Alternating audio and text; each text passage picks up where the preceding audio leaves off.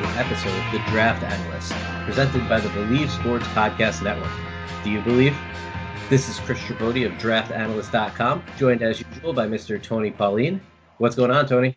Not a whole heck of a lot. Getting ready for the Thanksgiving holiday, so it's supposed to be uh, a little bit cold here, and we go to the, the parade every morning, so that's going to be not much fun. Wasn't a crazy week on the college football schedule. Didn't see any upsets at the top of the rankings Of course, uh, all the teams now are getting you know ready for rivalry weekend. So you see the Floridas play the Idahos and the Georgias play the UMasses. Uh, so let's get started with our inaugural Thanksgiving edition of the Draft Analyst Podcast. It's usually hard to find intriguing prospect matchups in games with monster spreads, but we just had that this past week when UMass traveled to Georgia, as you mentioned, and suffered a 66 27 loss at Sanford Stadium. But the story was Minutemen wide receiver Andy Isabella, who went over 100 catches on the season with 15 receptions for 219 yards and two TDs against the Bulldogs' talented secondary. Obviously, those numbers are great, but what did you see from Isabella that impressed you this week on the field?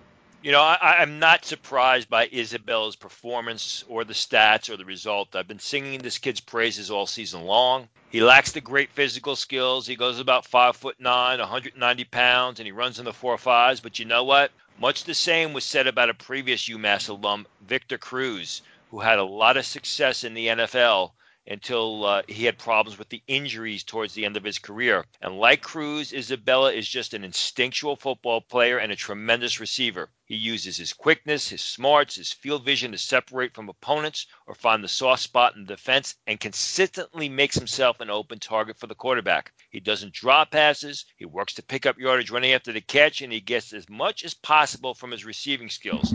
Now, his stats were helped by a 75 yard touchdown reception late in the third quarter when the game was already out of hand in favor of Georgia, but I believe Isabella had almost eight catches by halftime. So, you know, to be able to go into that environment and play at a high level, but despite the fact he was physically overmatched by the Bulldogs secondary, who, as we said, have, has a number of top 45 picks lining up, I think that says a lot. Isabella is going to be a late round pick, but I have no doubt he will be a productive slot receiver and potential punt returner at the next level. Most of Isabella's early catches were on screens. I think he had eight catches for 43 yards or something in that range at one point. Even on those catches, though, you could see he's got some juice, and he showed the speed to get around the corner against both DeAndre Baker and J.R. Reed, two of those top 45 prospects you just mentioned, on consecutive jet sweeps. He's sturdy with the ball in his hands despite his diminutive stature. He has good upper body strength and doesn't go down easily after the catch. Isabella also showed good lower body explosiveness, which allows him to accelerate in a flash, both out of his route breaks and after the catch, to destroy the defenders' pursuit angles. He's also a precise route runner who showed the ability to track passes downfield when he got the opportunities to go deep. So it was an impressive overall showing from Isabella. Georgia knew where the ball was going on almost every play, but couldn't find a way to stop him. A more well known prospect in a similar game script this week was Duke quarterback Daniel Jones, as the Blue Devils traveled to Clemson to face the second ranked Tigers. Jones and the Duke offense got off to an early 6 0 lead, but failed to score a touchdown before allowing 35 unanswered points in a 29 point loss. Obviously, Jones is working with far inferior talent at Duke compared to the defense he played against Saturday. But what did you see from his on field play, Tony? You know, he just showed a great command of the offense and a great feel for what was happening on the field. Despite getting the crap beat out of him, he competed and put his team in a position to challenge in the first half. He protected the ball. He moved the offense down the field, but he just couldn't get the ball in the end zone. I mean, Duke's offensive line was at a se- severe disadvantage, as we highlighted last week when we previewed the game. Yet Jones was able to do some good things. If he had better skilled players, specifically better athletes, the game would have been much closer. But all too often, the Duke skilled players were relying on their sheer guts to make plays rather than some sort of athletic advantage. They couldn't run to the deep throws, they couldn't separate from defenders, and they really couldn't pick up a lot of yardage after the catch. Overall, it was a plus game for Jones and something that scouts as well as NFL teams are going to look at as a positive. Now, just about everyone I've spoken with tell me that Jones is very likely to enter the draft, and some people have told me the, the decision has already been made and he's gone. If he enters the draft, it's a decision I completely agree with. People suggest he needs to return to Duke for another year to develop his game, but you have to ask himself how much more is he going to gain if he returns to Duke for another season? He's got a great coach in David Cutcliffe, who has a track record of developing quarterbacks, but how much better will his supporting cast be at Duke in 2019? You know, I don't think it's going to be much better. The receivers aren't going to be able to run his deep throws. The tackles will continue to struggle, stopping speed rushers, and the interior linemen are going to get run over by top rated opponents. I really don't see much value in Jones returning to the college field just to get the crap beat out of him and limp his way into the huddle. This performance from Jones is the main reason box score scouting doesn't work. He didn't even average four yards per pass attempt, but still managed to impress me as well. Despite being harassed from all angles, he showed good pocket presence and more than enough mobility to escape pressure and can be tough to bring to the ground when he fights to escape sacks. He did a nice job moving through his progressions when he did have time while not forcing the ball downfield, where his receivers were simply blanketed by the, by the Clemson secondary. He throws casual passes in the short field, leads his receivers into yards after catch opportunities on swing passes, screens, slants, and hitches, and throws receivers open consistently. Jones also throws effectively on the move, even while rolling left, and he moved the offense very well considering the circumstances and severe talent mismatch. His receivers dropped at least five passes that hit them in the hands, even if the coverage was tight. The only negative I saw for Jones was the tendency to get passes batted down at the line of scrimmage, but much of that is a credit to guys like Christian Wilkins and Dexter Lawrence, who each knocked down several passes individually. Jones does tend to throw with the three quarters arm angle and even drops it a bit lower when the ball needs to come out quickly, but that's a nitpick considering his overall performance in this game. Whatever development he has left to do will likely be accelerated at the NFL level compared to Duke, as long as he ends up with a team that has a solid coaching staff in place. Now, another team led by an underclassman quarterback that got out to a quick start last week was Colorado against Utah. Steven Montez and the Buffaloes took an early 7 0 lead, but gave up 30 unanswered in a second straight blowout loss, dropping them under 500 and costing coach Mike MacIntyre his job. From what you saw in the three quarters Montez played before leaving with an injury, is the juniors draft outlook in similar danger?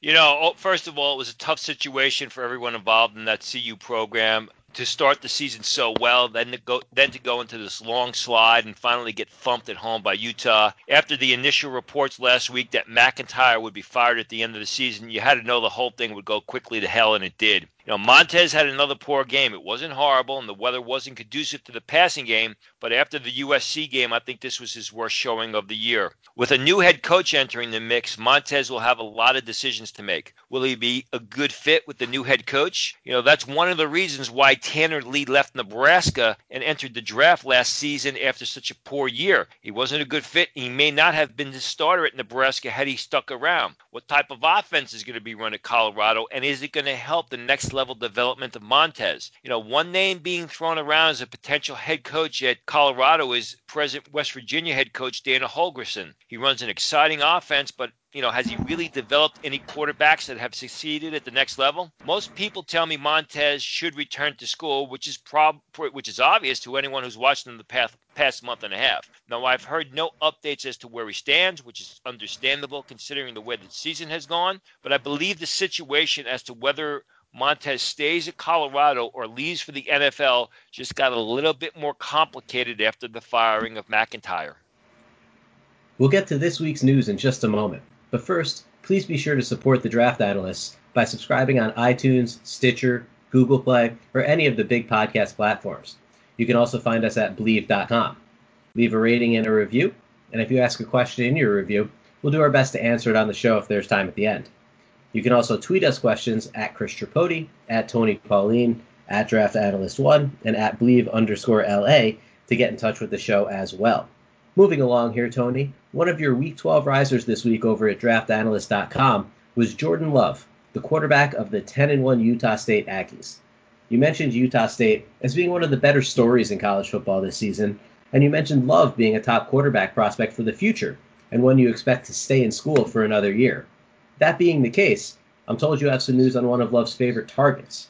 Yeah, that would be tight end Dax Raymond, who I rated as a last day pick over the summer. He's a very athletic tight end who missed two games this season with injury, but nine contests. He's caught 23 passes for 313 yards. He's averaging just under 14 yards per catch, and he also has two TDs. He's got a terrific build. He goes about six foot four, 245 pounds, and he plays fast. He comes from a family of track and field sprinters. His dad was a sprint and long jump champion, and his sister is also a track star in the sprint. Raymond himself, if you watch him play, is a legitimate seam stretcher who gets down the field and creates mismatches in the secondary. He's a little overaged as he graduated from high school in 2012, then served a two year Mormon mission in Russia before entering Utah State.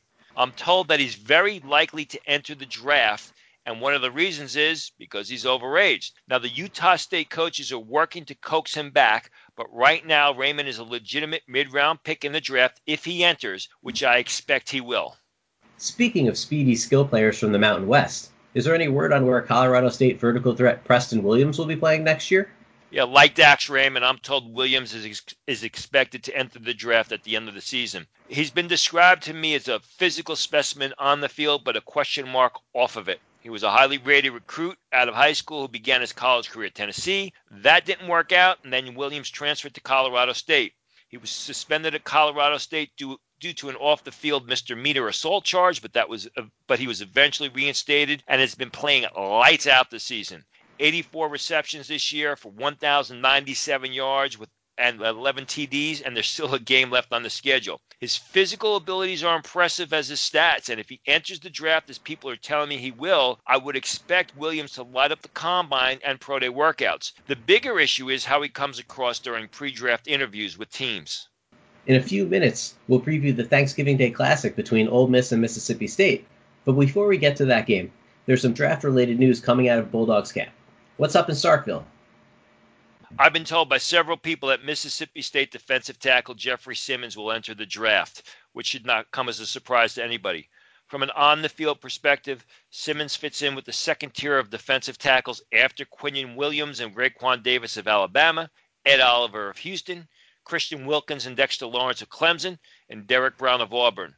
Based off the film, I see Simmons battling with Jerry Tillery of Notre Dame for a spot late in round one. Now, unfortunately, there are off the field issues with Simmons, which could cost him in terms of draft positioning. You know, they say the tape doesn't lie on the field, and that's true off the field as well. There's a video of him from March of 2016 where Simmons is punching a girl who's lying on the street. He pleaded no contest to simple assault in July of 2016 and ended up paying fines that total about $1,200. People say Simmons has been a model student. That's great to hear. I believe everyone deserves a second chance, but the fact is is we live in a different age now, and the times have significantly changed since similar issues plagued Joe Mixon heading into the 2017 draft. I love to sit here and say people will look at the Simmons issue from 2016 as a one off incident and select him early in the draft or late part of round one where he deserves to be selected based off of his play on the field. But I'm afraid there are some who are going to work to try and not make that happen. So we'll just have to wait and see. As I alluded to before, obviously this is Thanksgiving week, but it's also rivalry week across the college football landscape. And we'll get a little taste of both when Mississippi State travels to face Ole Miss on Thanksgiving night. Even without receiver DK Metcalf, there will be plenty of intriguing matchups when the Rebels are on offense. A.J. Brown and DaMarkus Lodge have picked up the slack without Metcalf. Brown leads the SEC in receiving and is coming off a 200 yard game, while Lodge has two of his 300 yard games this season in his last two contests. That duo will face a secondary with two next level prospects in quarterback Jamal Peters and safety Jonathan Abram. You know, many people, including myself, feel A.J. Brown will be the first receiver selected in April's draft, and I'm told he's going to make himself eligible for the draft. DaMarkus Lodge is graded as a potential third rounder by scouts, though I'm not completely sold on that. The bottom line is this is power versus power. Brown and Lodge are bigger receivers who physically beat down defensive backs to come away with the receptions. Uh, I like Brown's eye hand coordination. I like his balance. I like his focus. He goes up for passes in traffic and comes down with the ball the majority of the time when it's catchable. Lodge is a little bit more inconsistent with his focus as well as his hands and does drop some very catchable throws. You know, when I say power against power, you look at the two guys that we spoke about in the uh, Mississippi State secondary. Uh, Peters, we've mentioned several times in this podcast, and Abram, I just wrote about him as a Week 12 riser in my column yesterday. Peters has the computer numbers and the athleticism to start at cornerback in the NFL, and after an injury, he's slowly pulling it together. He's got great upside, and the matchup against A.J. Brown is one to really focus on. If either Ole Miss receiver comes across the middle of the field, watch out for Abram, or watch Abram, whichever you prefer. He's an explosive hitter who seems to crave contact, but at the same time, he plays smart, disciplined football. Abram's got some athletic limitations, and he's not a true center fielder, but he's exceptional between the numbers. The other big matchup in this game involves tackle Greg Little, who gets an opportunity to rebound after a nondescript outing against Texas A&M's Landis Durham. He'll have to do it against Montez Sweat, who's tied for second in the SEC with nine and a half sacks and is having a great senior season. Anything specific you're watching for in this matchup, Tony? I'm glad you brought this one up. You know, earlier today, when I taped the Journey to the Draft podcast with Fran Duffy, I mentioned that some teams do not grade Montez Sweat as a lock first round pick, which is going to surprise a lot of people. There were concerns about his six foot six, 245 pound frame and how it's going to hold up at the next level. Regardless, Sweat is a terrific athlete and an outstanding pass rusher on the college level. Athleticism is what helped Landis exploit Greg Little when the pair faced off two Saturdays ago, and sometimes Little seems a bit hesitant and stiff in his game. Stylistically, this is a terrific matchup to watch as it pits strength against weakness. Sweat has the athleticism and quickness advantage over Little, while the Ole Miss tackle definitely has a size and power advantage over Sweat. We also have an intriguing Friday night matchup this week when Washington State hosts Washington at Martin Stadium. Gardner Minshew leads the nation in passing yards and has thrown over 100 more passes than the next highest quarterback in this high powered offense. He's also tied for the FBS lead with 36 touchdown passes, but he'll have a tough task on his hands against the Huskies' star studded secondary. Tony, what are your thoughts on Minshew, and what do you want to see from him in this matchup?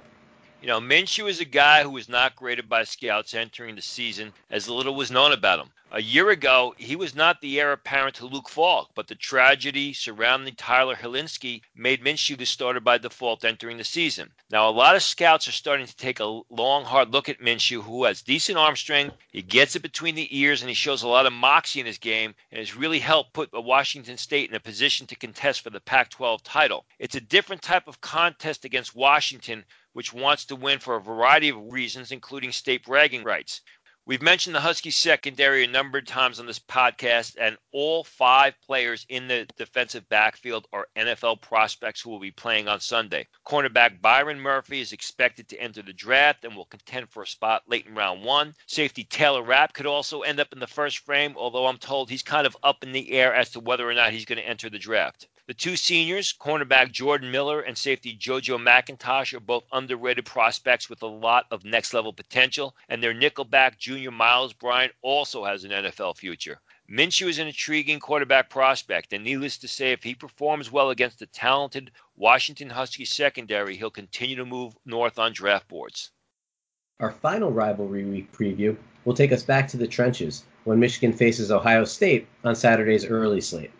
Rashan Gary is the first round prospect on the Wolverines' defensive line, but Chase Winovich is an interesting late second or early third day prospect and ranks just outside the top five in the Big Ten with 13 tackles for loss. Winovich also suffered an injury in last week's win over Indiana, but x rays were negative, and we don't have anything official on his status just yet. Gary and potentially Winovich will face off against tackle Isaiah Prince, a first round prospect in the eyes of many scouts. Tony, you stamped Prince with a mid round grade before the season. Is your opinion of the tackle still well below the opinion of scouts? And what will you be watching for in this game from him? Yeah, I'm, I'm still not as high on Prince as a lot of other people. And like the Greg Little against Montez Sweat contest, this is going to be strength against weakness. And what do I mean? You know, as you said, Prince is graded as a potential first round pick entering the season. He's a big, strong guy who dominates opponents once he gets his hands on them, but he shows some stiffness and he lacks classic footwork sliding off the edge and pass protection. This is where Gary and Winovich can exploit Prince. Both have great first step quickness, both can rush the edge with speed, and both are agile athletes.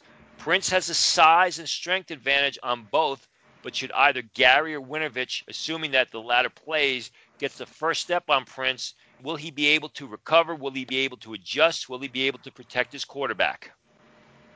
Now, Tony, late last week, Dolphins fans were going back and forth on Twitter after our report that Executive VP of Football Operations Mike Tannenbaum flew to the Oregon Utah game to personally scout quarterback Justin Herbert, and that he's the player the franchise is targeting at this early stage.